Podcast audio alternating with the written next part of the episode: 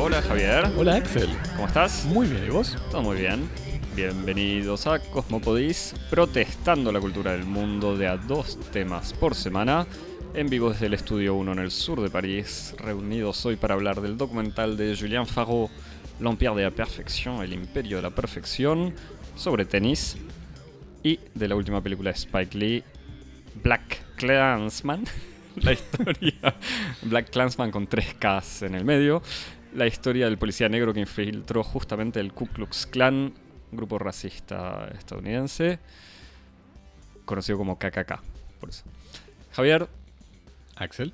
Eh, contacto, imágenes, redes sociales. Eh, nos seguís en Instagram y en Twitter en arroba cosmopodis y nos puedes escribir a cosmopodis.gmail.com y te puedes suscribir al podcast y evaluarnos y ponernos estrellitas y todo eso en Pocketcast, en Stitcher, en TuneIn, en Apple Podcast, Y- recientemente en Google Podcast y en todas las otras plataformas que se precien de, de serlo. Si querías darle más información a Google sobre todo lo que haces en la vida cotidiana, ahora además puedes decirle que nos escuchás. Claro, no bastaba que tuviéramos una cuenta de mail arroba gmail, así que ahora estamos también en Google Podcast. Además, con algo de suerte, Google ya sabía que nos escuchabas, así que quizás sea una solo. Pero por las dudas, para los que quieran recibir el podcast todos los viernes cuando está en línea, mejor abonarse.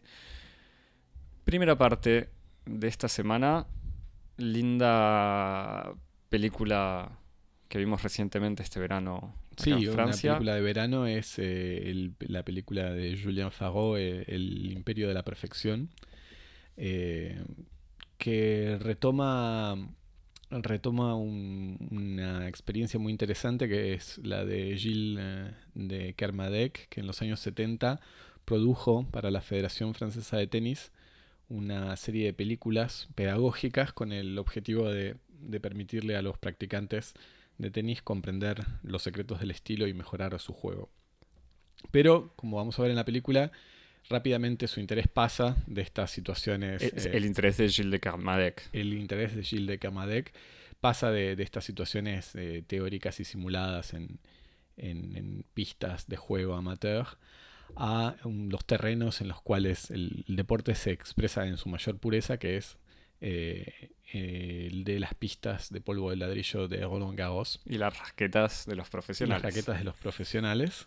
Eh, y a partir de estos materiales, eh, Julien Farraud eh, monta una película muy interesante con la voz de Mathieu Almaric y sobre todo la- alrededor de, de la figura ultra carismática de John McEnroe, que es a la vez un héroe y un, y un villano.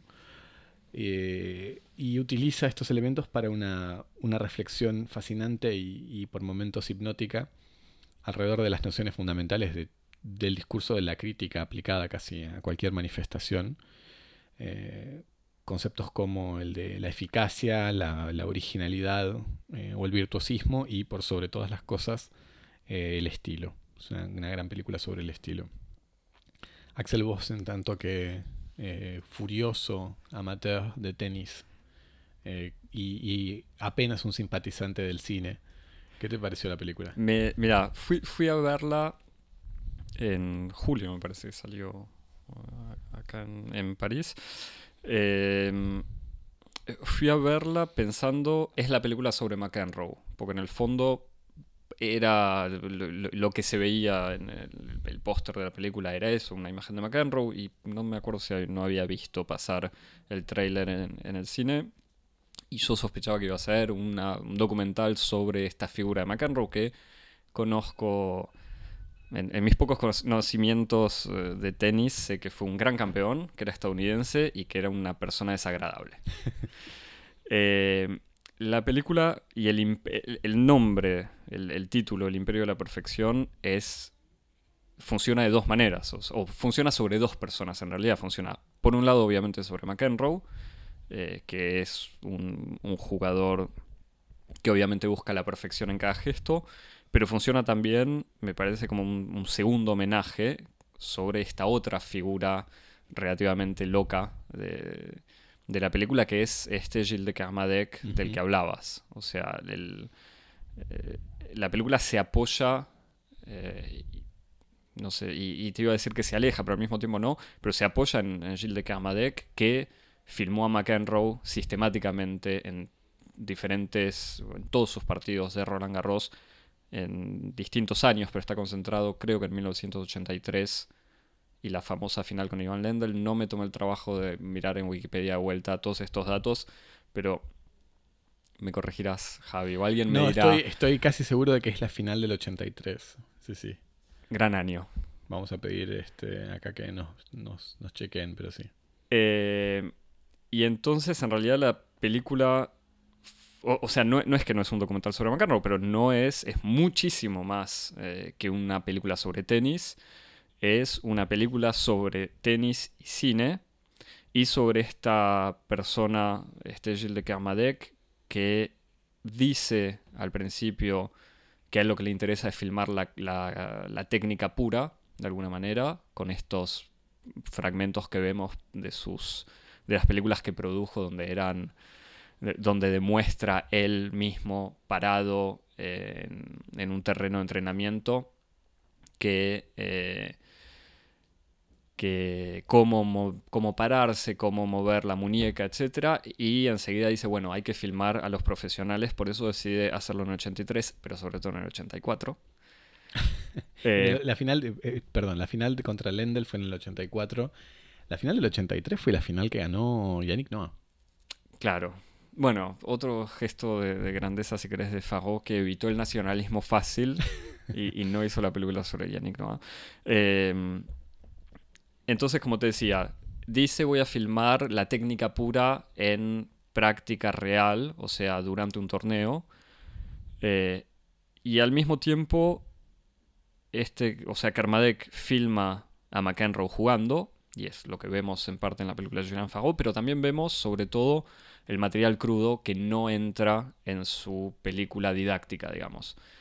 Eh, entonces ahí vemos por un lado la relación bizarra que hay entre un personaje como McEnroe que está siendo filmado por un montón de cámaras de televisión, por otro lado por un montón de cámaras de cine manejadas por Kermadec, eh, y al final vemos que Kermadec también termina siendo atrapado, o sea, al final, se va viendo a lo largo de la película, pero que toda esta idea de filmar la técnica pura se diluye en la fascinación por el personaje de McEnroe y en realidad si al principio lo filmaba pensando voy a ver cómo mueve el tobillo y cómo salta y en qué ángulo extiende su brazo y su codo, al final termina siendo presa de eh, esta figura fascinante, técnicamente increíble que sería McEnroe, por lo que entendí en el documental, pero sobre todo este carisma de odio, o sea, que genera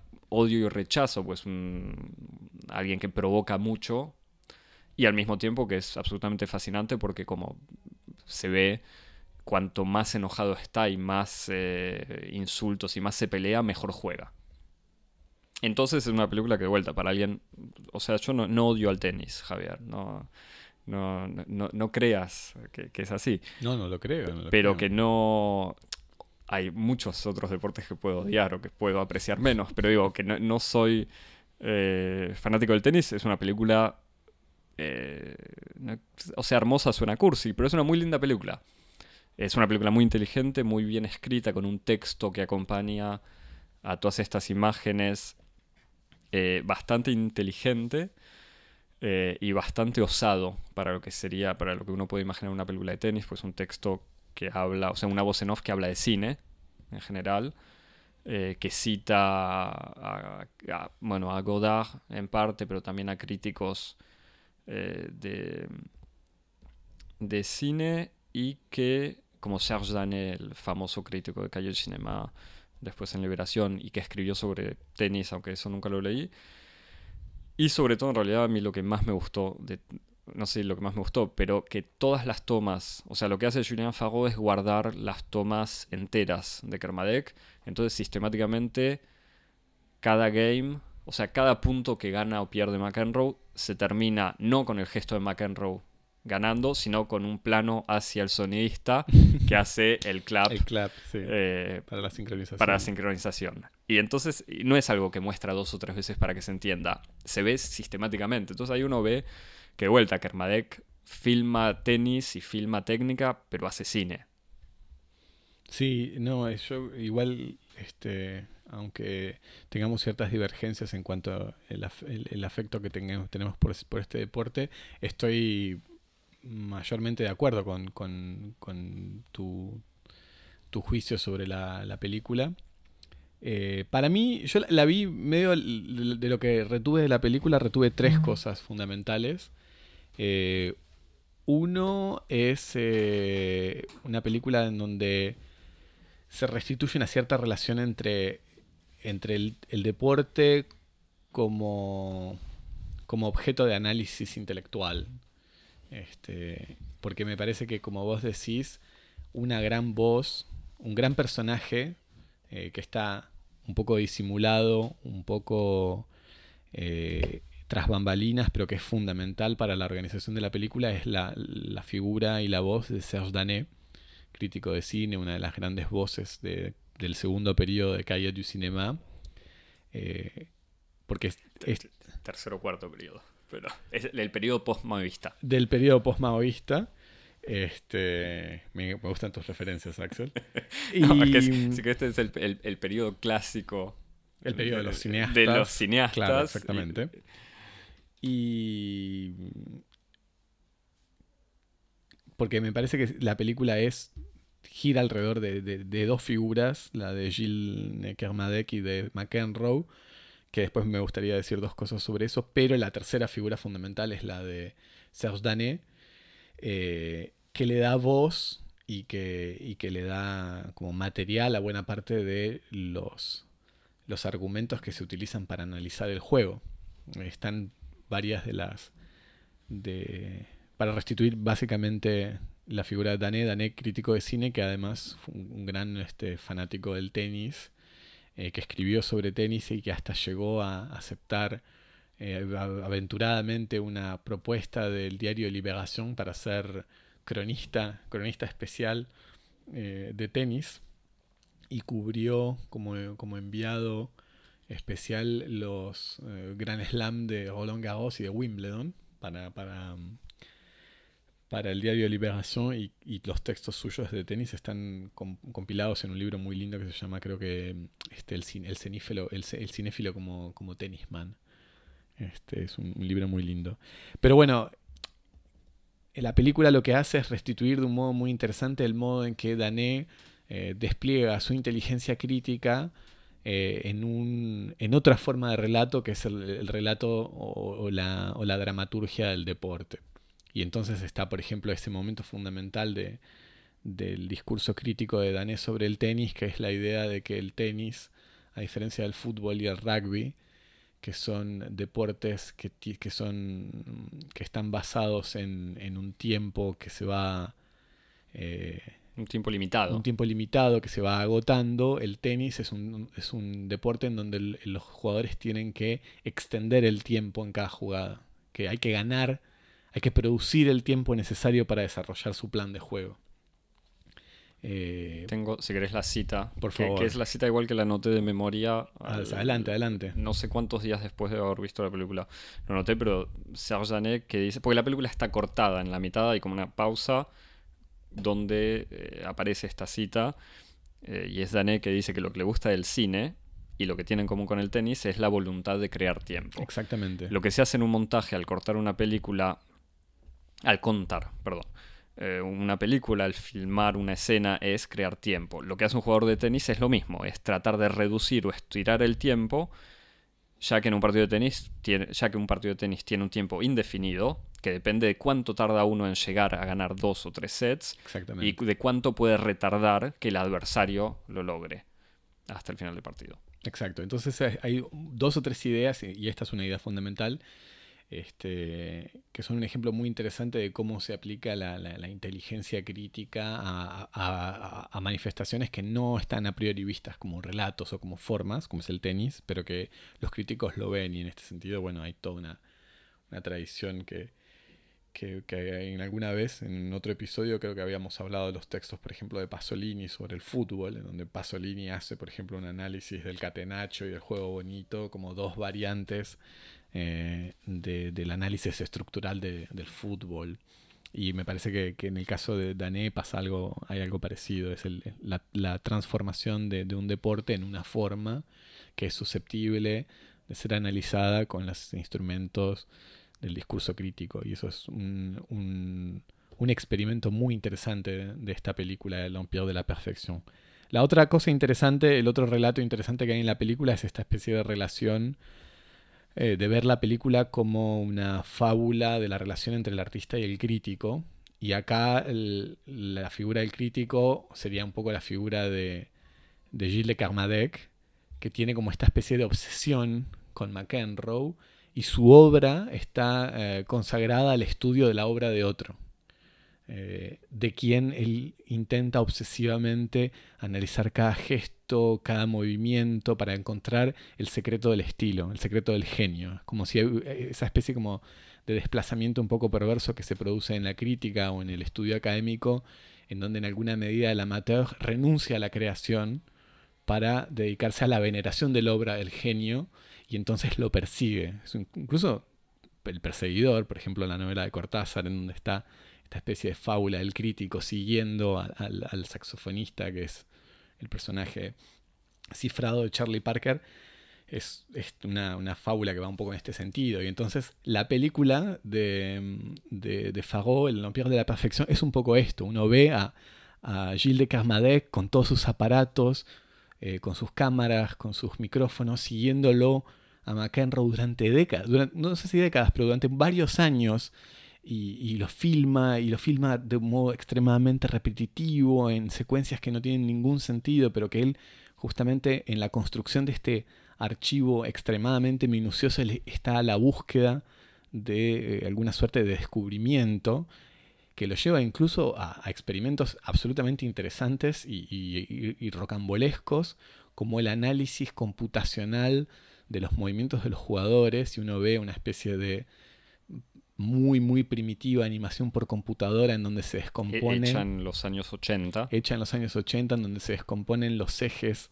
Eh, los ejes del cuerpo de un jugador como si fuera un muñeco de palotes y se ve la repetición del movimiento del, del jugador durante un servicio, durante un saque, en una imagen que es mucho menos reveladora que la imagen de, la película, pero que no es sino la manifestación de esta especie de búsqueda permanente de investigar el mismo fenómeno bajo distintos aspectos para ver si en alguna medida se puede dilucidar eso que es este, un poco eh, evasivo, que sería como el secreto del genio, el secreto de la virtud, el secreto de, del estilo que fascina a, a Kermadec. Tanto que suscita naturalmente el, fastidio y el odio de McEnroe. McEnroe está permanentemente quejándose, se le queja al Empire de que tiene este grupo de gente que le está apuntando con un micrófono. Es, igual es, más, no sé si más gracioso. En realidad McEnroe se queja de todos los periodistas, pero en algunos momentos McEnroe se queja precisamente del ruido de las cámaras de cine, pues son cámaras de 16 milímetros con un motor y entonces McEnroe, antes de sacar, cada tanto levanta la mirada y conecta, eh, mira directamente a la cámara de Kermadec o mira los micrófonos del sonido. Pero creo que específicamente dice incluso, me están poniendo el micrófono en la nuca. Como no entiendo qué es lo que quieren. En una clara este, explicitación de esta especie de relación muy tensa que existe entre el artista y, la crítica, este, entre, el espectador y el creador en alguna medida, entre el amateur y el genio. Y después el, otro aspecto de la película que, retuve y me pareció interesante es que la película también es una, interesante reflexión sobre la relación entre el deporte y la historia de la producción de sus imágenes, en donde está toda esta especie de, extravagante empresa de Gilles de Kermadec de producir un, archivo visual del tenis que ocurre con todas las técnicas eh, del cine, con estas cámaras que vos señalás de 16 milímetros, muy ruidosas, pero que producen una imagen muy rica, tan rica que aún hoy eh, ver estas imágenes montadas en el cine con técnicas digitales es absolutamente suntuoso. Pero ocurre simultáneamente eh, con la llegada de la televisión a la pista de tenis y a la, llegada de la televisión casi como colonizando al deporte para transformarlo en, una gran commodity, ¿no? en, una gran mercancía este, de, la, industria. Espectacular. Espectacular, exactamente. Literalmente el, espectáculo. Exactamente.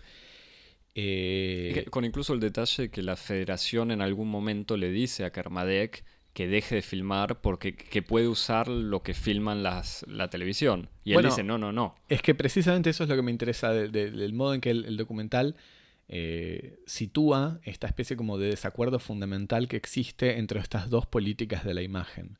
La, por una parte, la de la televisión, eh, que produce no solamente una cierta como epistemología, un, cierto modo de ver el tenis, una cierta escuela del ojo del tenis, eh, sino también su propia pedagogía, que es lo que es importante de ver en un partido de tenis, en el modo en cómo se sitúan las cámaras, cómo se produce los montajes, el cambio de una cámara a otra, los tiempos de cada plano.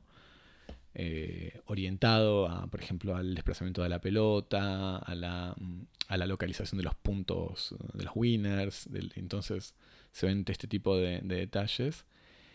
Y eh, por otra parte, la apuesta de Gilles de Kermadec, que es totalmente eh, separada casi del resultado del, movimiento, sino que busca, sigue, por ejemplo, a un solo jugador eh, desde el principio hasta el final de su movimiento. Un poco como habíamos hablado también en otro episodio, como Gordon y Parreno siguen a, a, Zidane. a lo largo de todo el partido, más allá de su rol en las jugadas o no. Sí, igualmente a mí este es otro detalle que me gustó de la película, que no sé cuán voluntario no es, que Kermadec empieza filmando planos muy eh, focalizados solo sobre McEnroe, solo sobre su sector de la cancha, y al correr de la película uno va viendo de alguna manera que se van abriendo. O sea, uno empieza a ver el partido. Sí. Cómo en el fondo caen al mismo tiempo Kermadec y Farro en una fascinación por, o sea, aún diciendo que ellos van a filmar la, o por lo menos que Kermadec va a filmar la técnica eh, y, que el deporte, incluso la película empieza con eh, esta, una cita de Godard que dice el cine miente, el deporte no pero los dos terminan cayendo presos del drama de un partido, o sea, con, una, con un desarrollo, una conclusión dramática, un esfuerzo, un héroe, un villano, etc. Bueno, eso es, eso es muy interesante porque de hecho es una, es una especie de ampaz, como de, callejón sin salida en el que eh, Julien. Eh, digamos, eh, que, que, Julien encarna luego de que sea encarnado por el propio Gilles de Kermadec, porque vos decís precisamente que Gilles de Kermadec comienza filmando movimientos aislados para ver, por ejemplo, la integridad del movimiento, por ejemplo, precisamente cómo se hace un saque, cuál es el drive perfecto, cuál es el revés perfecto, y entonces se aísla al jugador para tratar de encontrar el secreto del estilo en el individuo y después progresivamente eh, él, evoluciona para entender que en realidad el estilo en el tenis es indivisible del intercambio. Y que entonces, eh, precisamente, del mismo modo que él en algún momento se había dado cuenta de que eh, focalizarse en situaciones simuladas abstraía el elemento fundamental del estilo, que era su aparición en una situación concreta de juego, del mismo modo, intentar encontrar el secreto del, del, estilo en la figura aislada del jugador lo abstrae del movimiento en la relación dialógica con el rival. Y entonces Gilles de Kermadec pasa de esos planos fijos y, cortos sobre el jugador a planos panorámicos en donde se ve el intercambio. Y este, y este, este desplazamiento de la figura al episodio casi que deriva inevitablemente en, la fábula dramática, como vos decís, del partido, y Julien Farot continúa y retoma esta especie de impulso, pasando de su foco puesto en la relación entre Gilles de Kermadec y McEnroe a el episodio que estructura el final de la película, que es un, un episodio como de 15-20 minutos, bastante largo, que es básicamente eh, el, el, drama de la final de Roland Garros de 1984, en donde se enfrentan McEnroe con Ivan Lendl. Y que entonces pasamos de, un, de, una especie de discurso ultra teórico sobre el estilo y la virtud del tenis. Sí, incluso la belleza del gesto, sin, sin que importe quién gana o no. A la encarnación de estas nociones en un relato, en donde se enfrentan McEnroe y Lendl como dos héroes eh, o dos personajes absolutamente arquetípicos, enfrentados, eh, complementarios, eh, en donde está la desmesura y el cálculo, la desmesura siendo McEnroe, el cálculo siendo Lendl, la virtud contra la eficacia, en fin, todos estos, estos antagonismos en donde uno finalmente es conducido por la película a alinearse con McEnroe como siendo una especie de, de héroe. habla por vos, Javier. ¿eh? Yo lo odio. De héroe, un poco de héroe romántico que al final. Encarna la prepotencia yankee. Que al final, es Vietnam esa, esa final. Al final pierde. Este, y tenemos como nuestro final. Nuestro final. Con, una música también que no llegamos a buscar, pero que una música que termina ocupando un lugar importantísimo en ese final también, pero que acompaña toda la película, que es fabulosa. Con una, con, un, con una final, con un final eh, en alguna medida descorazonador porque es la perfección del estilo que no llega a cumplir con su objetivo fundamental en el juego, que es ganar. Eh, McEnroe, que es el, hombre del gesto perfecto, eh, tiene una virtud inútil porque, no, porque esa, esa, perfección no le permite ganar. Entonces tenemos la, contrafigura de Lendl que sin ser este, el portador de la perfección logra aquello que es el objetivo último del juego, entendido como, como una competencia con reglas, que es ganar. Entonces tenemos esta especie de episodio final sobre el cual se cierra la película que es muy interesante y que me parece que es análogo de este desplazamiento del interés de Gilles de Carmadec, del gesto aislado puro, a el tenis como una forma dramática casi. Tengo otra pregunta sobre un detalle que no evocamos, que es una especie de paréntesis raro, no sé si te acordás una entrevista, o en realidad la aparición de un psicólogo del deporte, que trata de explicar la figura de McEnroe eh, según la relación con su madre, y que es eh, desconcertante, porque no pega con el resto de la película, que parece incluso que está puesta está este personaje del psicólogo de manera medio irónica, y en realidad después leyendo una entrevista con Fagot da la sensación de que no es así, de que Fagot está fascinado por la figura de McEnroe y que lo que, lo que decía este psicólogo eh, le gustó. No sé qué Sí, la verdad es que a mí no me llamó particularmente la, atención porque me parece que la, la película tiene mayor este, intensidad cuando, cuando se preocupa o por, por esta especie de relación entre eh, discurso crítico y práctica, eh, o cuando se preocupa por la relación entre el deporte y la imagen. Me parece que esas son como las dos ejes en los que la película es fascinante. Si querés, eso es como el, esa especie de... estamos de acuerdo, a mí me parece No, pero me, pregunto, la verdad es que yo recuerdo los pasajes, pero me parecen... No me parecen lo más, lo, más interesante de la película, pero si uno lo tuviera que ubicar en algún lugar dentro de esta especie de organización diegética, claramente iría en esta especie como de desenlace final en donde toda esta preocupación formal deriva en la fascinación por el relato y entonces lo único que preocupa es el personaje, el personaje McEnroe como un personaje dramático, como qué hacer con este personaje, héroe o villano, malo o bueno, este, víctima o victimario y entonces eh, su análisis como una, su análisis psicoanalítico, psicológico busca eh, explicar, eh, por ejemplo, cómo situar al personaje en el campo de la moralidad es así insoportable, insufrible porque tuvo una infancia así, o sea, que son preocupaciones que no están tanto al principio de la película, que aparecen más cuando, cuando McEnroe se transforma en el personaje de esta trama dramática del final, eh, que tiene su punto culmine en el partido final del 84 y donde McEnroe se transforma de, de un intérprete, de un arte, a un personaje de una historia. ¿Algo, ¿Algún comentario sobre Serena Williams, Javi? No, no vi, no, no pude ver la final. ni, la final de mujeres ni la final de hombres, no vi ninguna de las dos. Eh, algo para Estoy muy, muy dedicado al tenis amateur. Bueno, mejor. En, en el fondo me parece mucho mejor eso, practicar y disfrutarlo, eh, que, que simplemente mirarlo. O sea, al revés lo que hago yo. De todos modos, no, ni- no, no importa. Algo para recomendar de los textos de Dané. No Los sé si textos de Dané, que justamente no me, sea me estoy- francés. me- lo que, no, no sé si están traducidos al español, me parece que no, pero el volumen en francés, eh, este, el, mira, estoy buscándolo en este momento. Javier, hacete la tarea. L'amateur de tenis, este, el amateur de, de tenis, críticas 1980-1990, publicado por quién? Pero él. por supuesto.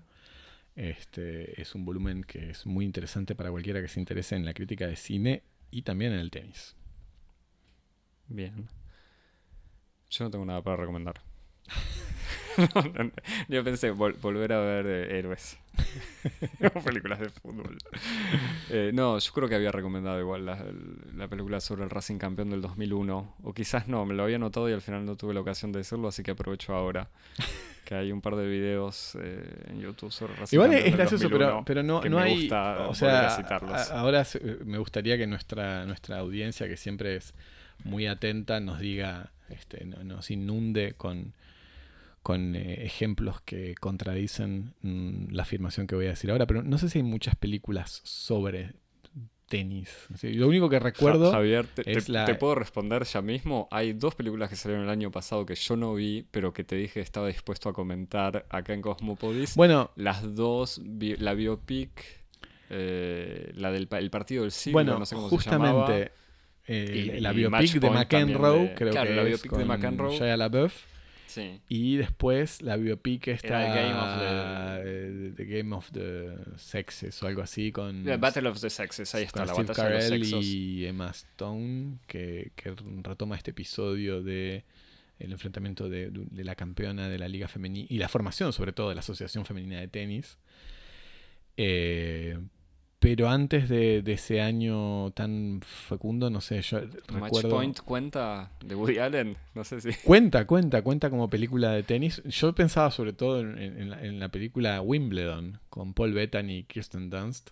No es- yo la confundo Este- con, con, con Match Point. No, no, una película que justamente es una historia de dos tenistas que se, que se enamoran en Wimbledon y uno de ellos, el amor le sirve para, este, para sacar lo mejor de sí mismo y el otro para fracasar.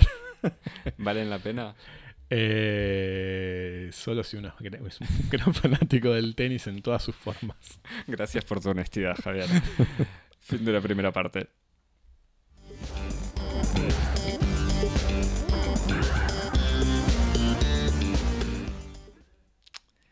Bien.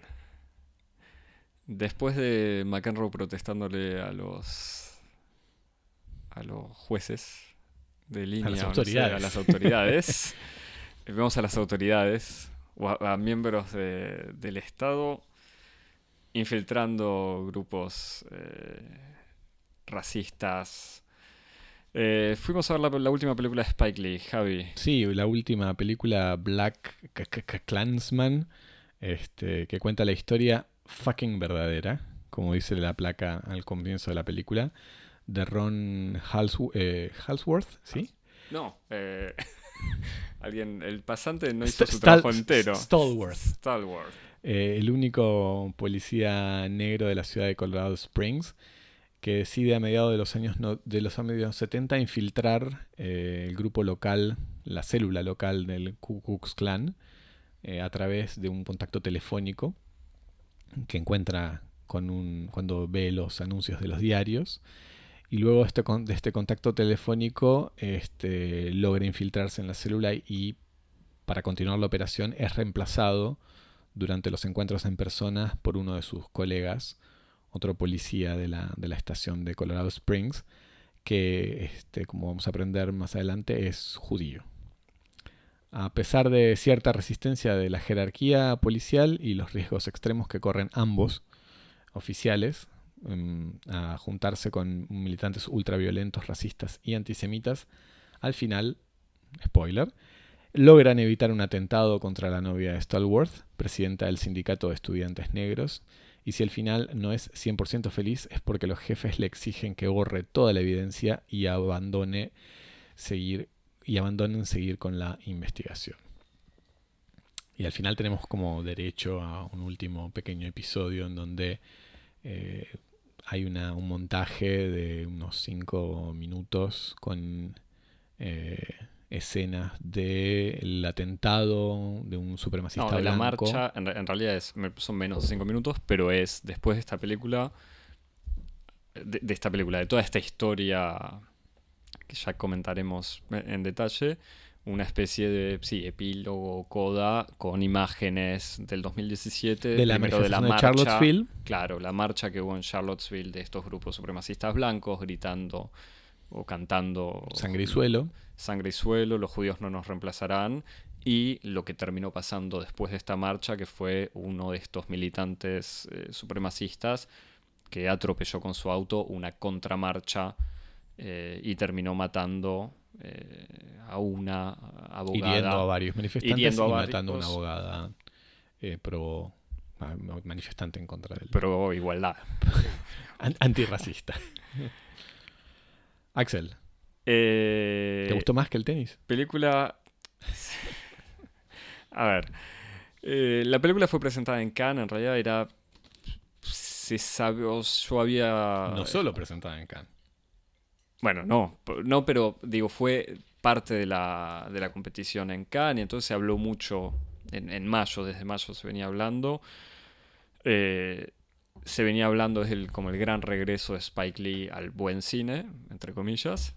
Spike Lee tiene una obra extremadamente Prolífica. prolífica, iba a decir rica, pero rica tiene la ambigüedad. Rico es muy valorativo. Claro, es, rico en el sentido de que de- en cantidad. Eh, la última, esto te lo comentaba hace un rato, la última película que vi o que había visto de Spike Lee en el cine era He Got Game, una película sobre básquet. Traducida al español como el, fue- el juego sagrado. Mirá qué poco, Daba, mem- daba mirá- título de capítulo. mirá qué poco memorable que, que era la película y la experiencia de haberla visto, que no estamos seguros de haberla visto juntos. Eh, pero bueno, se hablaba mucho de la película, ganó el Gran Premio de Cannes, que es el segundo premio en realidad del Festival de Cannes, cosa que no quiere decir absolutamente nada porque Cannes tiene una gran historia de premiar en primero o segundo premio películas malas eh, y de no premiar películas buenas. Eh, pero sí había escuchado eh, un par de cosas antes de ir a verla. Primero esto de que era el gran regreso a Spike Lee al, al gran cine. Y segundo, que era mala. Eh, y que no solamente era mala, sino que era como muy groseramente explícita eh, en su discurso, su buen discurso antirracista. Y que la, la cereza sobre la torta, no sé si, si decimos así también, eh, de, esta, de este cine poco sutil era este mensaje político, lo que yo no, no sabía exactamente en qué consistía, pero sabía que había imágenes de actualidad eh, que ponían en evidencia, subrayaban eh, la evidencia del, del discurso antirracista que podía tener la película. Eh, no había podido verla apenas salió, en realidad, igual tampoco salió hace tanto. Pero pude ir a verla después de haber hablado con vos que ya la habías visto. y en realidad me sorprendió, me pareció que no... O, sea que todo esto puede ser cierto sobre lo poco sutil que es la película en un montón de cosas, pero me parece que no es una lectura, o sea que quedarse en esa lectura es una lectura bastante simple y me pareció una película, para decirlo antes de empezar a pelearnos, eh, me gustó, digamos. Me pareció más interesante que una simple linda película antirracista. Eh, no estoy seguro de querer volver a verla dentro de dos años, ponele. Si eso puede ser un criterio. Eh, pero me parece que la película es mucho más, eh, no sé si compleja, pero es menos obvio que un, discur- un simple discurso antirracista. ¿Por qué? O en to- en todo caso, ¿sobre qué, qué quiero decir? Interrúmpime, Javi, si querés, pero No, si no, querés el, te- te el- modo, el modo en que te precipitaste sobre el porqué para, Para no dejarte los- hablar. para los oyentes responde a, a que yo fruncí el ceño. Entonces Axel dice por qué. No, no, está- pero pues sabía que tenía que completar el, el- el argumento para explicarme un poco. Para los oyentes incluso, Javi, no, no solo para, para nosotros dos. Eh, la película empieza o juega constantemente con, eh, o se balancea de alguna manera con un cine extremadamente cinematográfico, para decirlo de alguna manera, eh, o sea, usando absolutamente todos los recursos que, te da una cámara o varias cámaras y varias lentes y un montaje hecho por computadora y hay como una especie de explicitación constante de que uno está viendo una película. Eh, y al mismo tiempo hay una especie de... Eh, no sé si exageración, pero hay muchos guiños hacia la actualidad. Por ejemplo, o por ejemplo, entre un par de, de, estos detalles, la película empieza con unas escenas en blanco y negro donde está eh, Alec Baldwin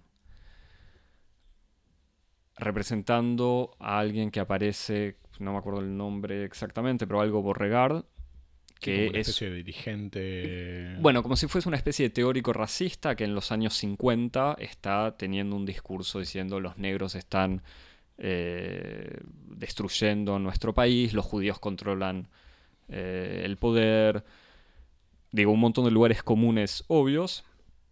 Todo esto frente, mientras se proyecta sobre él, en realidad se proyectan escenas de la película The Birth of a Nation, El nacimiento de una nación, que es una de las primeras eh, películas, la primera gran película de Hollywood, en realidad, que es una historia ultra racista que de alguna manera dio lugar al renacimiento del Ku Klux Klan a principios del siglo XX. Una película además como una especie de revisionismo de la, de la guerra civil, ¿no? Exactamente. Eh, sabiendo que este Alec, o sea, Alec Baldwin, uno lo ve, y incluso la manera, este personaje que se llama Ken Bru Beauregard, no, no es, eh, en el momento no sabía si era verdadero o no, pero el Beauregard reenvía una figura eh, militar del sur durante la guerra civil y es el segundo nombre del actual ministro de la justicia estadounidense, que es Jeff Beauregard Sessions. Eh, tiene una manera de hablar que hace pensar enseguida en un montón de estos columnistas de Fox News con todos sus, eh, sus discursos archiconocidos anti-inmigrantes, medio racistas o esto, estas frases tipo todas las vidas importan y no solamente las, las vidas negras importan. Pero al mismo tiempo Alec Baldwin, su último gran personaje es la imitación que hace de Donald Trump durante la campaña y no sé si en, el último año también para eh, en la televisión estadounidense en Saturday Night Live. Ese ya es un, si querés, un primer guiño apenas en los primeros segundos de la película. Eh, después hay un montón de otras escenas, digamos, hay frases, eh, ya no recuerdo quién exactamente dice algo así como vamos a hacer, no dice Make America Great Again, pero dice una frase bastante similar. en otro momento, este joven policía negro habla con, con otro y le dice, hablando de la posibilidad de que el líder del Ku Klux Klan entre en política, él dice, no, pero Estados Unidos nunca elegiría un payaso como esa persona como presidente. Y hay como un silencio y faltaría solamente que los dos miren a cámara y guiñen un ojo, pero bueno, no, el otro le dice como no, no seas tan ingenuo. Y digamos, todo este tipo de situaciones hacen que las referencias a la actualidad sean medio obvias. Por otro lado, como te decía, la película es cine, absolutamente cine. Hay un montón de, de gimmicks de Spike Lee, de, de, todo su cine, usar ángulos bizarros en todas sus tomas, mucha música, mucha música inspirada de la música de Shaft, toda esta música setentosa de Black Exploitation y ese tipo de cine que, que, que ponía en escena justamente a héroes negros en los años 70. Eh, otro paréntesis, pero de vuelta es un detalle que me parece importante. Una de las figuras que aparece en una escena recordando, hay un hombre mayor negro recordando situaciones de linchamiento, es Harry Belafonte. Harry Belafonte que fue un conocido militante de los derechos cívicos, amigo de Martin Luther King, obviamente recordado también como el, cantante que, que cantaba Jamaica Farewell y la canción después usada en Beetlejuice. Eh, pero digo, estos, estos contactos constantes con la realidad, están por un lado, pero por otro lado esta idea de que esto es una película, los personajes son caricaturales, o sea, bueno, incluso el héroe es medio caricatural, la situación que cuentan es literalmente increíble, o sea, esta idea de que un policía infiltra el Ku Klux Klan, no tanto porque los del Ku Klux Klan sean imbéciles o no, que no se hayan dado cuenta, sino incluso por el tipo de riesgo eh, que corría. Pero entonces me parece que en el fondo lo que termina pasando con la película es que. Eh, la película, de vuelta para repetir el final, al final los malos mueren. Los malos quieren poner una bomba en la casa de la chica, la novia del, policía. Eh, no lo hacen bien, entonces mueren todos. O sea, los malos mueren, la chica se salva, todos felices. Eh, y entonces me parece que lo que termina pasando con la película es que por un lado es, esta historia es increíble. O sea, esta historia no puede ser cierta. Esta situación es absolutamente ridícula. Esto es una película. Y al mismo tiempo, una especie de doble cachetada. Por un lado es constatar al ver la película que en el fondo todo eso es cierto. Quizás no es que es cierto porque la historia haya sido verdadera, sino que ese racismo existe en Estados Unidos. Y un personaje como una especie de obeso, semi-analfabeto, eh, que forma parte de Ku Klux Klan, absolutamente idiota, eh, uno dice, bueno, en el fondo esa gente también existe. Y por otro lado, las imágenes del final son como una especie de cachetazo que dice, bueno, esta es la realidad. O sea, esto también existe. Entonces me parece que no es tan... Eh, o sea que la película termina siendo más interesante que lo que se podía decir. Javier, yo ya sé algunas de las cosas que no te convencieron en la película, pero por favor explícamelas de nuevo. Sí, no, hay, sobre todo una cosa de que, no, me, no, me, convence. Eh, vos, vos señal, que, que, lo voy a mencionar después, pero ahora inmediatamente reboto sobre dos cosas que decías. Vos mencionás esto de la... de de la apuesta que hace Spike Lee de apoyar mucho el trazo, por decirlo de algún modo, de, de, no economizar en ningún momento el gesto estético. Eh, y, en ese sentido la película está organizada alrededor de un montón de recursos, digamos, que estetizan la película y como vos decís que están eh, permanentemente señalando esto es una película, esto es una ficción, eh, o sea que desde el punto de vista formal hay como una voluntad deliberada, si querés, de no confundir eh, documento y ficción. Por otra parte, la película está inspirada de un hecho real. Eh, y, real. Y exactamente, y está reivindicado con ese, de ese modo hiperbólico y profano al comienzo.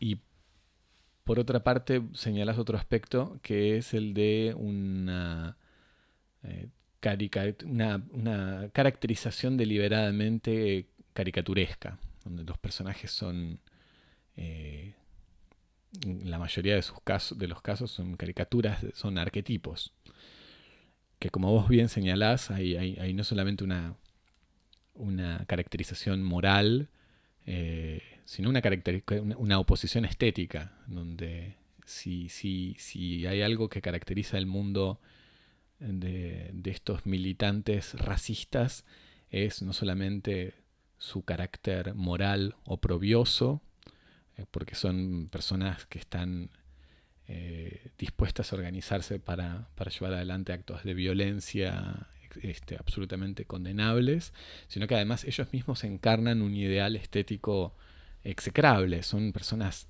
eh, horribles, son feas, tienen mal gusto, están deformados por la endogamia, eh, por el sobrepeso, mientras que el, mundo, el mundo negro es un mundo que está mostrado en todo el esplendor de, la belleza, del goce, de la juventud.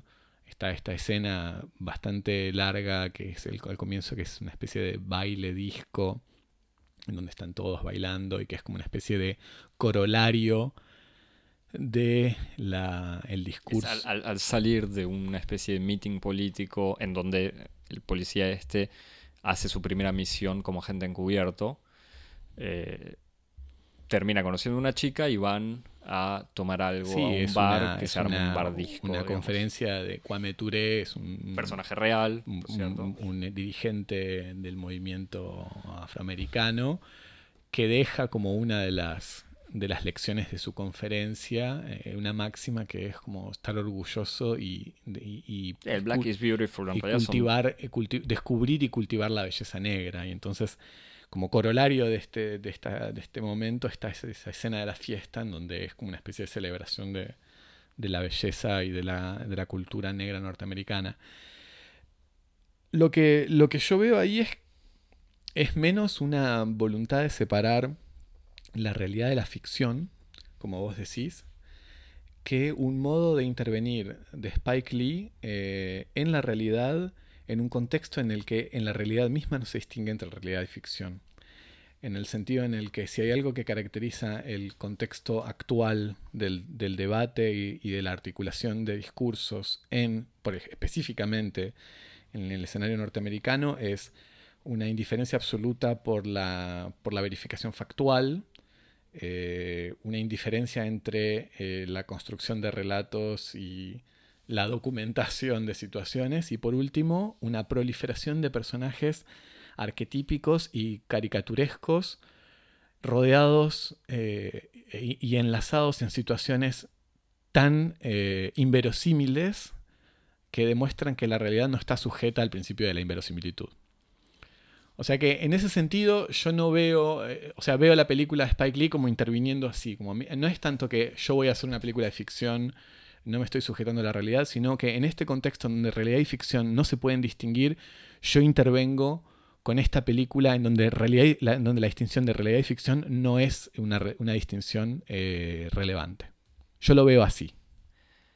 Eh, yo lo veo como si, si ellos juegan ese juego en donde realidad y ficción no tienen distinción, yo intervengo con esta película totalmente caricaturesca eh, e inverosímil como si, como si fuera verdadera. Porque eh. si ellos operan en ese terreno, yo, yo tengo la legitimidad de operar en el mismo terreno. entiendo. No estoy. Yo, no lo veía exactamente así. Yo lo veía más como eh, cayendo en, esta típica frase: a ah, la realidad supera la ficción. Hacer eso, es decir, como miren, hago una ficción grosera. Ahora miren la realidad, la realidad supera la ficción. Es una especie de obviedad, pero es algo así entiendo lo que, lo que querés decir. No sé.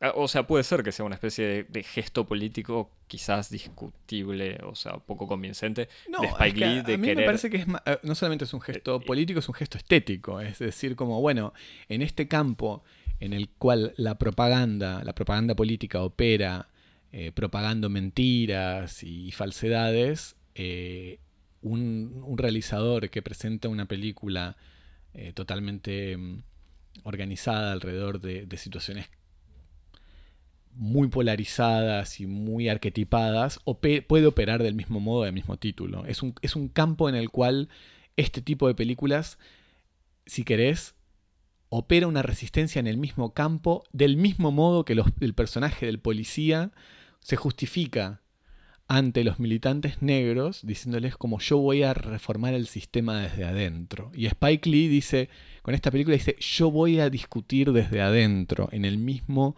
régimen de indistinción entre realidad y testimonio, yo voy a discutir a mismo, en, el mismo terreno. Es esa posición que es una posición que yo no comparto. Sí, te, te entiendo. esa interpretación me, me gusta. No, no la. No sé, pero sí. Antes de volver al tema del, del héroe policía, que, que sí. Bueno, se puede discutir. Me parece que ese es el segundo episodio que podemos retomar porque es muy importante. Déjame solo otro paréntesis sobre esto, otro elemento que, también de, jugar con esta cuestión entre cine, ficción y actualidad. El tema del paralelismo. O sea, el tema de.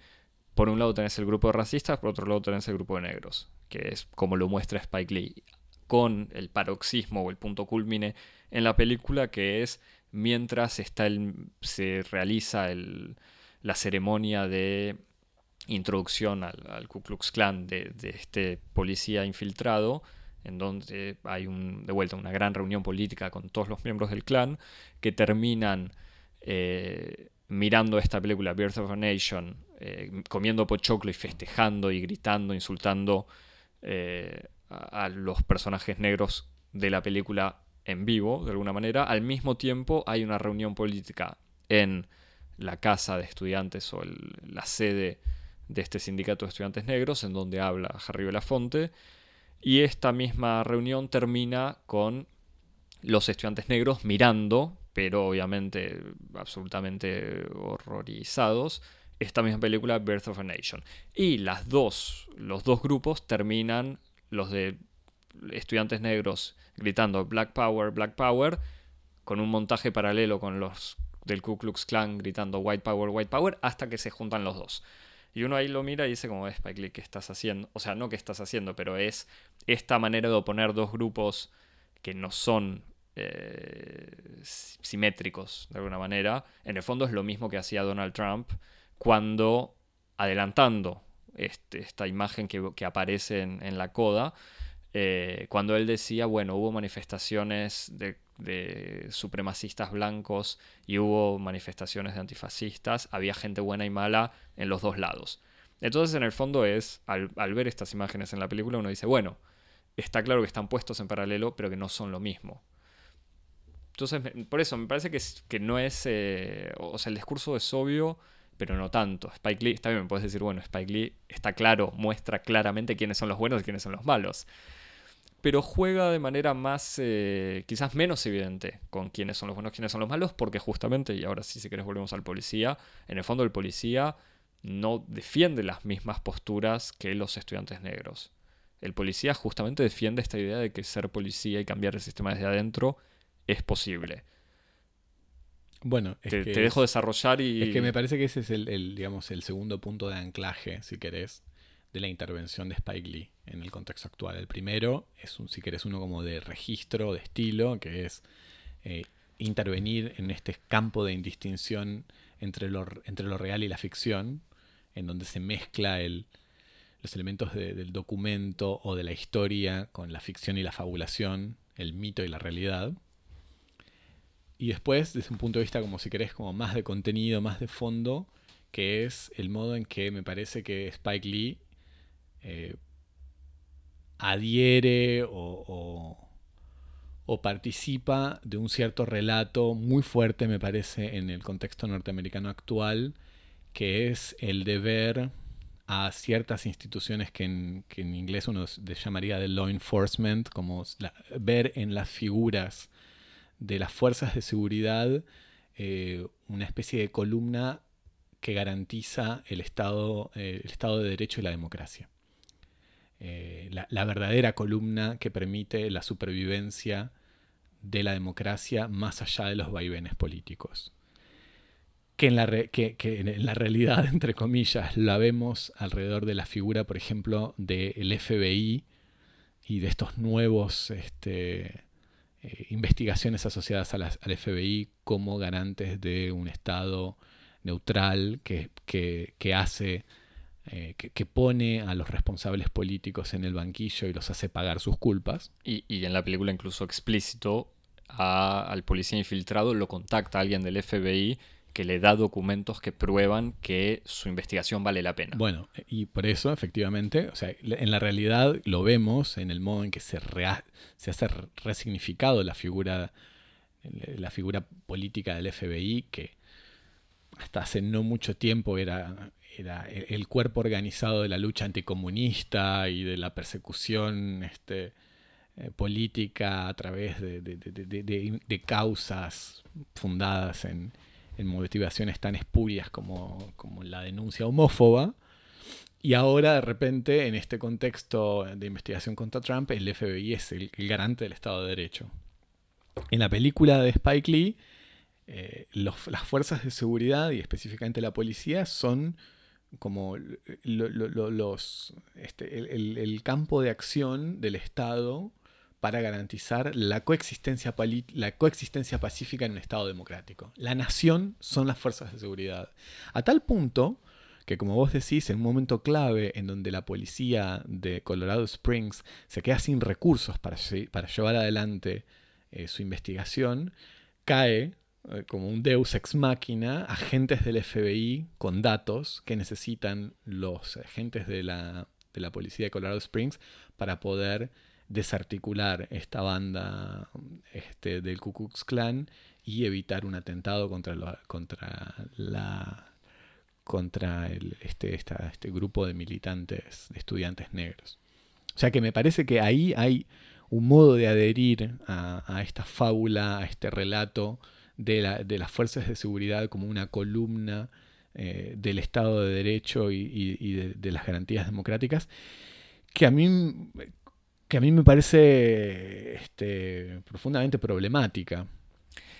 Sí, al mismo tiempo esta situación del agente del FBI que le otorga información, el, mismo agente dice explícitamente, no, no, esto no te cayó del cielo, no fue el FBI. O sea, está también, no es para decir que Spike Lee hace una película antipolicía, porque no es para nada el caso, pero justamente me parece que de ninguna manera pretende demostrar que había apoyo desde las fuerzas policiales. Eran individuos, que eso te lo puedes discutir también, pero eran individuos en el seno de la policía eh, que habían logrado eh, hacer avanzar esta investigación. Nunca fue la institución policial la que apoyó a, eh, a Stalworth en su investigación. ¿Cómo que no? En la película sí. En la película es más ambiguo, es como una especie de célula. No, en la, célula de investigación está todos los policías asociados, todos los detectives asociados a la investigación, están todos encolumnados detrás de la investigación. La única resistencia que encuentran es eventualmente, y al final se vence, del comisario de la, comisaría. Bueno, que es el, jefe de todos, en el fondo. Sí, pero no es, ni más ni menos que el que lo contrató a él, en colaboración con un reverendo negro. O sea, eh, yo me parece que en, ese sentido la institución sale bastante airosa. Y después hay otro detalle que me parece importante señalar, porque yo salí con esta impresión de la película. Y después, ojeando un poco, eh, vi que hubo una, una, polémica en Twitter alrededor de una carta que escribió el rapero y director Boots Riley, que además, hablando de, de, ventriloquismo, de ventriloquismo racial, acaba de, de, estrenar hace poco una película que se llama Sorry to Bother You, que cuenta la historia de un telemarketer negro que descubre que si se hace pasar por blanco le va mucho mejor en su trabajo y entonces empieza a adoptar la voz de, de un hombre blanco para que le vaya, para promover su carrera. Y Boots Riley, el director de esta película, escribió un, artículo, una carta pública en Twitter en donde critica fuertemente ciertas eh, elecciones políticas que tiene, que tiene la película Spike Lee, eh, luego de hacer este, la reglamentaria veneración de Spike Lee como referencia cultural, etc. Pero le critica específicamente el hecho de que eh, presenta a, a Ron Stallworth como un héroe y no como un villano, eh, y a la policía como una fuerza de lucha contra, contra el racismo, cuando lo que se sabe eh, empíricamente con la documentación que está disponible es que efectivamente Stallworth participó de eh, operaciones de inteligencia, pero no en, el, en el marco de investigaciones contra el Ku Klux Klan, que esto está explicado en la película como producto de una orden que habría dado la policía de destruir los archivos vinculados con esta infiltración del Ku Klux Klan. Porque, claro, la película en realidad se hace. La historia de Star Wars fue desconocida hasta, hasta hace dos años, o, cuatro años en realidad, cuando Star Wars publicó. El policía real. El, policía real publicó sus memorias en donde cuenta todo esto, pero justamente, como, como acabas de decir, supuestamente no hay ningún tipo de archivo que compruebe Exacto. todo esto. Y los únicos archivos disponibles son archivos de, la policía y, de, de, operaciones de contrainteligencia que dan cuenta de la infiltración que él hizo durante tres años y no una noche. Eh, del movimiento de, movimientos radicales negros y que habría estado implicado en operaciones movimientos radicales según el título del FBI, o No, sea, no, movimientos se- estudiantiles. Según el título de Sí, FBI y según los términos que utiliza Booth Riley en su, en su carta, eh, llevando adelante operaciones típicas de la infiltración como provocación, eh, organización de, este, de- desencadenamiento de conflictos internos, lucha, inteligencia, eh, y sobre todo señalando que todas estas operaciones estaban hechas con el objetivo de detener y desarticular eh, organizaciones radicales que nada tenían que ver con la lucha contra el racismo. O sea que el objetivo de estas operaciones de inteligencia eran directamente las eh, organizaciones consideradas radicales o subversivas, que eran los, movimientos negros, y todos los otros detalles que están asociados al itinerario de Stallworth para eh, hacer más simpáticos a los policías, como por ejemplo que la unidad de, investigación apoya el proyecto de infiltrar el Ku Klux Klan, que había un compañero suyo blanco que es el que se infiltra en el Ku Klux Klan, que además es judío y que por lo tanto tiene un motivo personal para, para involucrarse en la Y un investigación. suplementario. Eso también es, eso también forma parte de, de- de una licencia ficcional. Eh, la escena capital, que es la del la- el desmantelamiento de un, de un atentado con bomba a una reunión de estudiantes, también esto es inventado. Entonces, lo que me, lo que me parece interesante es como él señala que eh, en, en todas estas elecciones hay una voluntad deliberada de mostrar a la policía como un aliado eh, en la lucha contra el racismo, cuando es históricamente falso. Yo en- en- entiendo perfecto. ¿Quería seguir? No, no, ¿O y me- parece que esto, lo, lo que, más allá de, de- cualquier distinción entre lo que, lo que puede, entre las responsabilidades de- documentales y las licencias ficcionales, lo que hace es reforzar este argumento que yo estoy señalando, que es la voluntad de Spike Lee de intervenir en un contexto en el cual las fuerzas de seguridad son vistas, y, la- y los organismos, los, los órganos de represión del Estado son vistos como un campo eh, un, un órgano de poder que pueden ser funcionales y solidarios a una causa y que por lo tanto hay que verlo como un aliado, como un amigo o incluso como este como un depositario de de de, itine- de, de- De confianza de y apoyo. trayectorias heroicas. Claro. No, es que yo, yo entiendo perfectamente este. eh, Perdón, sí, relato que está totalmente en las antípodas de otros movimientos actuales de crítica y de, y, y- y de, y de disidencia como Black Lives Matter. O sea, no, no es el único, no es la única trayectoria política Y- y- que está que en discusión en este momento. y, y que se inscribe también en la historia del cine yankee de glorificar a la policía y un montón de cosas. O, o sea, este con el, con el detalle, bueno, pero además son policías no racistas. Es que de vuelta es donde yo vi la película de otra manera. O sea, en- entiendo todo esto, pero justamente me da la sensación que, primero que esta crítica no es que está integrada y por eso salva a la película, pero está integrada de alguna manera en la voz de la estudiante, la presidenta del sindicato de estudiantes negros, novia de Stallworth, que le dice explícitamente un montón de veces y que incluso la película termina sobre eso con ella diciéndole no puedo estar con vos porque sos policía e- y encarnás sos parte de una institución racista. O sea, se lo dice, no se dice una institución racista, pero, pero le dice algo así. Dice, vos no sos, sos mi enemigo de alguna manera. Esta, este diálogo que tienen ellos se corta porque golpean en la puerta. Los dos sacan un arma en realidad y abren la puerta y se ve de vuelta un gesto estetizante que al final por una ventana se ve una cruz eh, en fuego, o sea, una cruz eh, siendo quemada, típica acción del Ku Klux Klan. Y de ahí se pasa al, eh, a esta coda con imágenes de actualidad. De vuelta, uno, yo veo la película y no digo, ah, qué bueno la policía yankee que ayudó tanto a la lucha por los derechos cívicos. Al revés, lo que veo es, mirá, poco importa que lo que cuenta la película sea cierto o no. La situación es que los policías matan a los policías blancos matan a jóvenes negros y son perdonados por la justicia. Sí, yo veo en este, en este argumento una especie de, de forma 2.0 del, re- del relato reformista. Si en la De, época... de Spike Lee decís. Si en la, época, en la época de los derechos civiles lo que había que conquistar eran derechos y leyes, en la época actual lo que hay que conquistar son los órganos de seguridad. Como lo que hay que conquistar no son leyes, lo que hay que conquistar es la policía.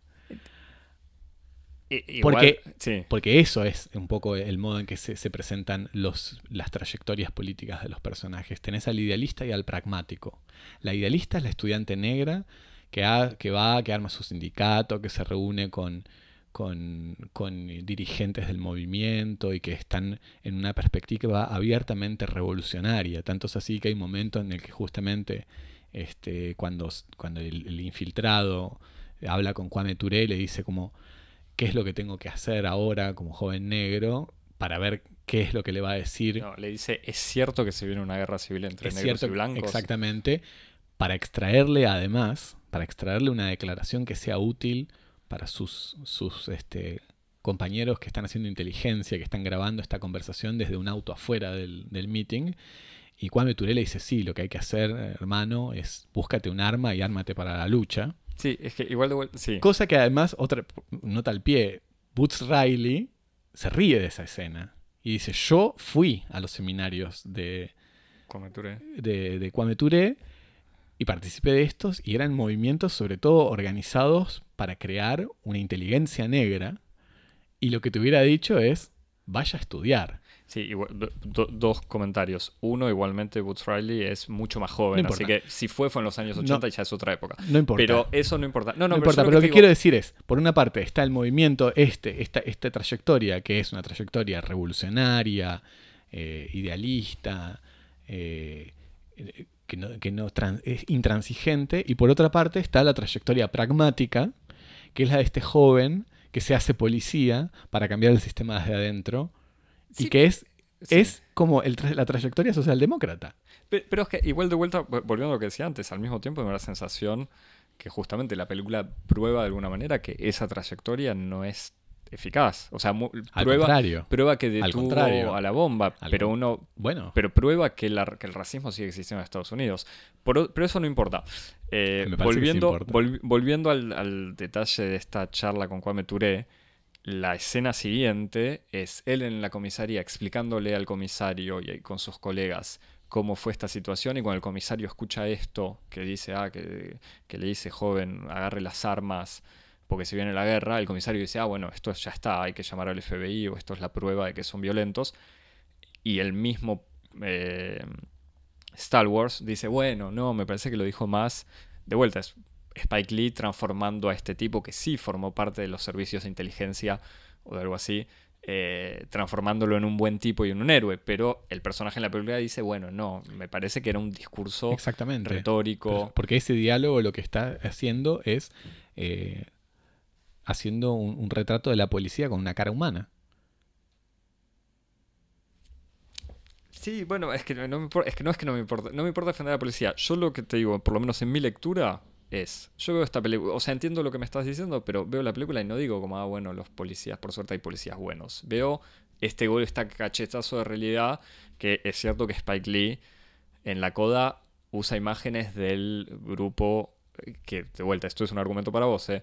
pero no usa imágenes de los jóvenes negros asesinados por la policía, usa imágenes de esta abogada blanca atropellada eh, voluntariamente por un militante neonazi. Precisamente, y no quiero entrar en las políticas de las cifras, porque no, porque no estoy capacitado y porque no me interesa por principio, pero me pregunto cuál será la relación entre las víctimas de crímenes de odio perpetrados por movimientos, por, por, individuos racistas y las víctimas eh, por gatillo fácil de la policía. Debe ser absolutamente mayoritario la violencia ejercida sistemáticamente por las fuerzas de seguridad en los estados del sur.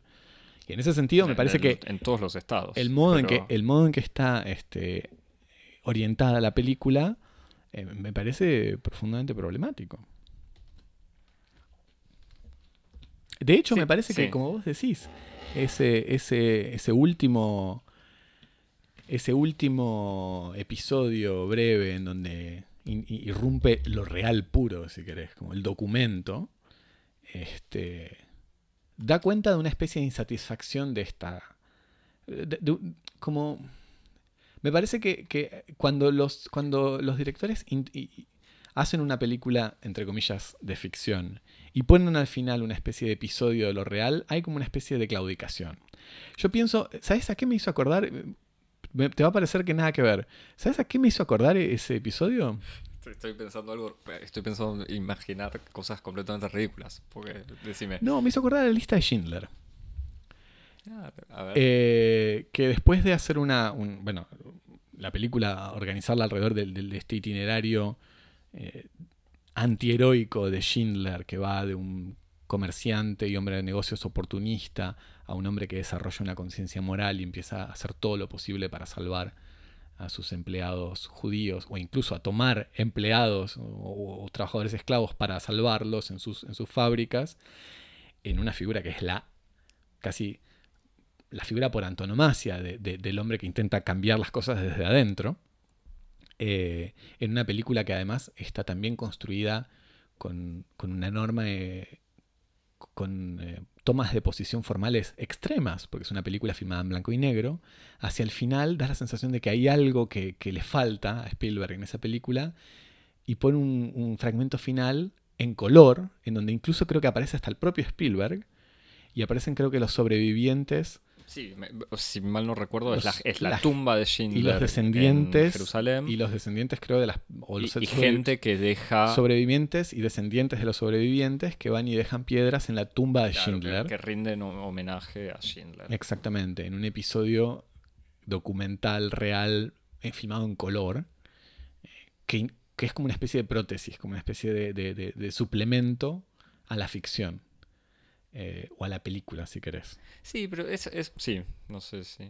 Yo cuando vi esta película tuve la sensación, ah, ¿qué, pero ¿qué te faltó? ¿Qué, qué, fue lo que, qué fue ese, qué fue esa especie de déficit que él intentó, qué, tipo de equilibrio intentó restablecer a partir de la introducción de esto? Este, estoy muy de acuerdo con, este, este, este, problema o esta necesidad de, de, aclarar las cosas. Me parece que, que en el caso de Spielberg es por más, eh, ¿cómo decirlo? Nada, es una megaproducción, sigue siendo una megaproducción de Hollywood con un peso moral, histórico importantísimo, pero que en el fondo lo que él quiere decir es, miren, es una historia real, o sea, Schindler existió, es como esa cosa de, demostrar o aclarar y que quede claro que era que existió, sí. Sí, me parece que también lo que hace es como es como una respuesta ante el riesgo de una cierta ambigüedad, en el sentido en el que... Ah, como la gente igual lo quiere. E, es el, problema de una historia de la Shoah que tiene como, como protagonista... A un alemán a un, a un nazi. Eh, y entonces esta especie de como de realineamiento de la historia, como bueno, no nos olvidemos que en última instancia esta no es la historia trágica de, de Oscar Schindler, es la historia trágica sobre todo del holocausto.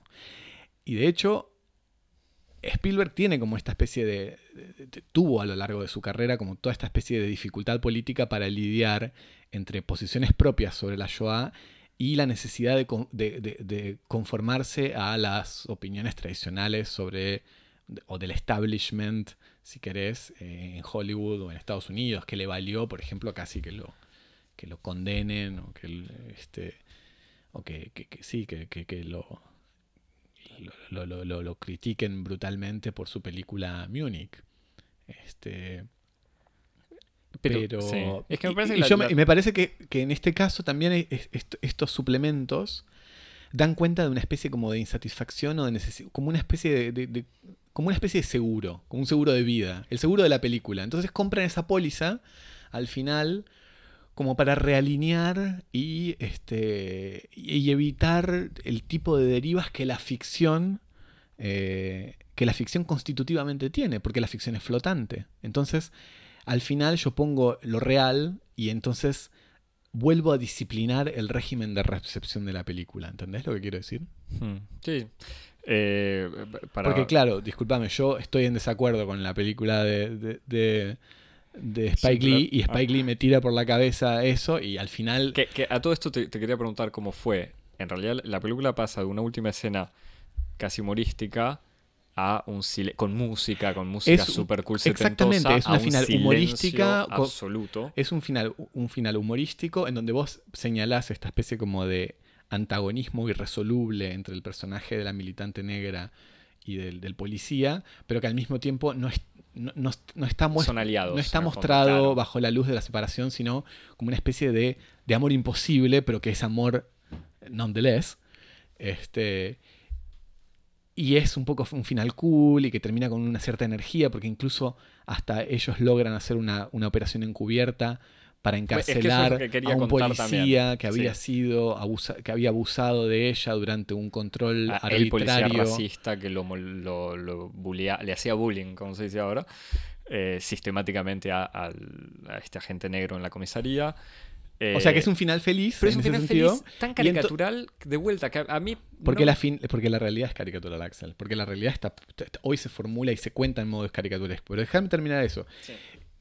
Tiene este final feliz, como vos decís, o, o, o, energético, y entonces te recuadra. Con un silencio absoluto, y yo no sé cuándo lo viste vos, pero lo único. O sea, no hay. Creo que no hay ningún tipo de sonido, simplemente fotos o imágenes de vídeo quizás con el sonido real de, estos videos. Y quizás lo único que se escuchaba era ciertos sollozos en el cine. O sea, porque es un golpe bajo. Eh, de vuelta, yo digo, no, no, tan golpe bajo en el sentido que, bueno, la película no hace sino mostrar estos personajes horribles del Ku Klux Klan. Pero el golpe bajo del retrato de. Yo no me acuerdo el nombre porque no, no estudié bien, pero bueno, de una chica nacida en el 85 eh, joven abogada en pantalla gigante del cine es extremadamente fuerte. Pero de vuelta, a mí me da la sensación que este último gesto forma parte de esta, esta ida y vuelta con la realidad de Spike Lee. Está bien, si querés, forma parte de un discurso problemático desde el principio, pero me parece diferente que lo de que lo de Spielberg, o me parece que no es necesariamente una especie de seguro, como vos decís, para que quede claro cuál es su posición. Me parece que es eh, parte de esta misma lógica de ir y venir con la realidad, pero quizás diciendo, bueno, pero la realidad es esta, o sea, es... Eh, es así.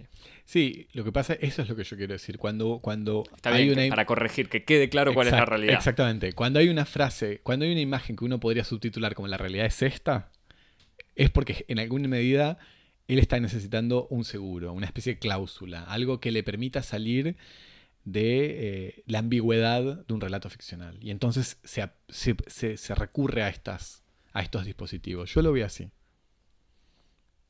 Puede ser. Javier. Sí. ¿Te, quedaste con ganas de, no sé, iba a decir, seguir criticándolo? No, no, no, no. ¿Algo para recomendar?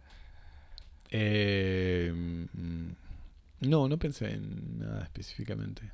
el juego, el Game no. El juego sagrado. No, me dieron ganas, me dieron ganas de volver a ver, a decir verdad, me volvieron ganas de ver a ver, de volver a ver Malcolm X, que la vi cuando era muy chico, la biopic de, de Spike Lee, porque lo que no recordaba, recuerdo la película más o menos, pero lo que no recordaba era eh, la, la exuberancia formal de la película, eh, o, del lenguaje cinematográfico de Spike Lee, eh, que de todos modos, este, quienes, lo, quienes siguen su obra dicen que es de, todos modos su, firma autoral, ¿no? Es una especie de exuberancia de recursos y de figuras. Yo no recordaba eh, Malcolm X este, con ese estilo, así que me dieron ganas de volver a verlo. Yo me hice exactamente la misma pregunta, obviamente como no, no tenía tiempo para volver a verla, miré el trailer. El, por lo que vi en el trailer, pero esto es un trailer, así que puede ser, corríjame el que haya, el que la haya visto hace poco, eh, en el trailer se nota cierto, cierta estetización, pero con menos presupuesto. Así que no sé, no, mira, la película de nuevo y me, te cuento. Y, y me contás. Eh, no sé, sin mucho más para, para recomendar o para decir, Javier, ¿dónde nos... Nos seguís en Twitter y en Instagram en arroba cosmopodis, nos escribís por correo a cosmopodis.gmail.com para corregirnos, discutirnos, completar, completarnos, dialogar, este, denunciarnos, todo lo que vos quieras. Racistas. y te suscribís en todas las plataformas. Todas. Apple, todas, todas, todas menos podcast, menos alguna. Menos los suecos que todavía eh, no nos quieren o el pasante mandó mal el formulario. eh, Stitcher, TuneIn y todo lo que quieran. Bueno, Compartir, recomendar, escuchar, reescuchar. Y hasta la semana que viene. Nos vemos. Chau. Chau.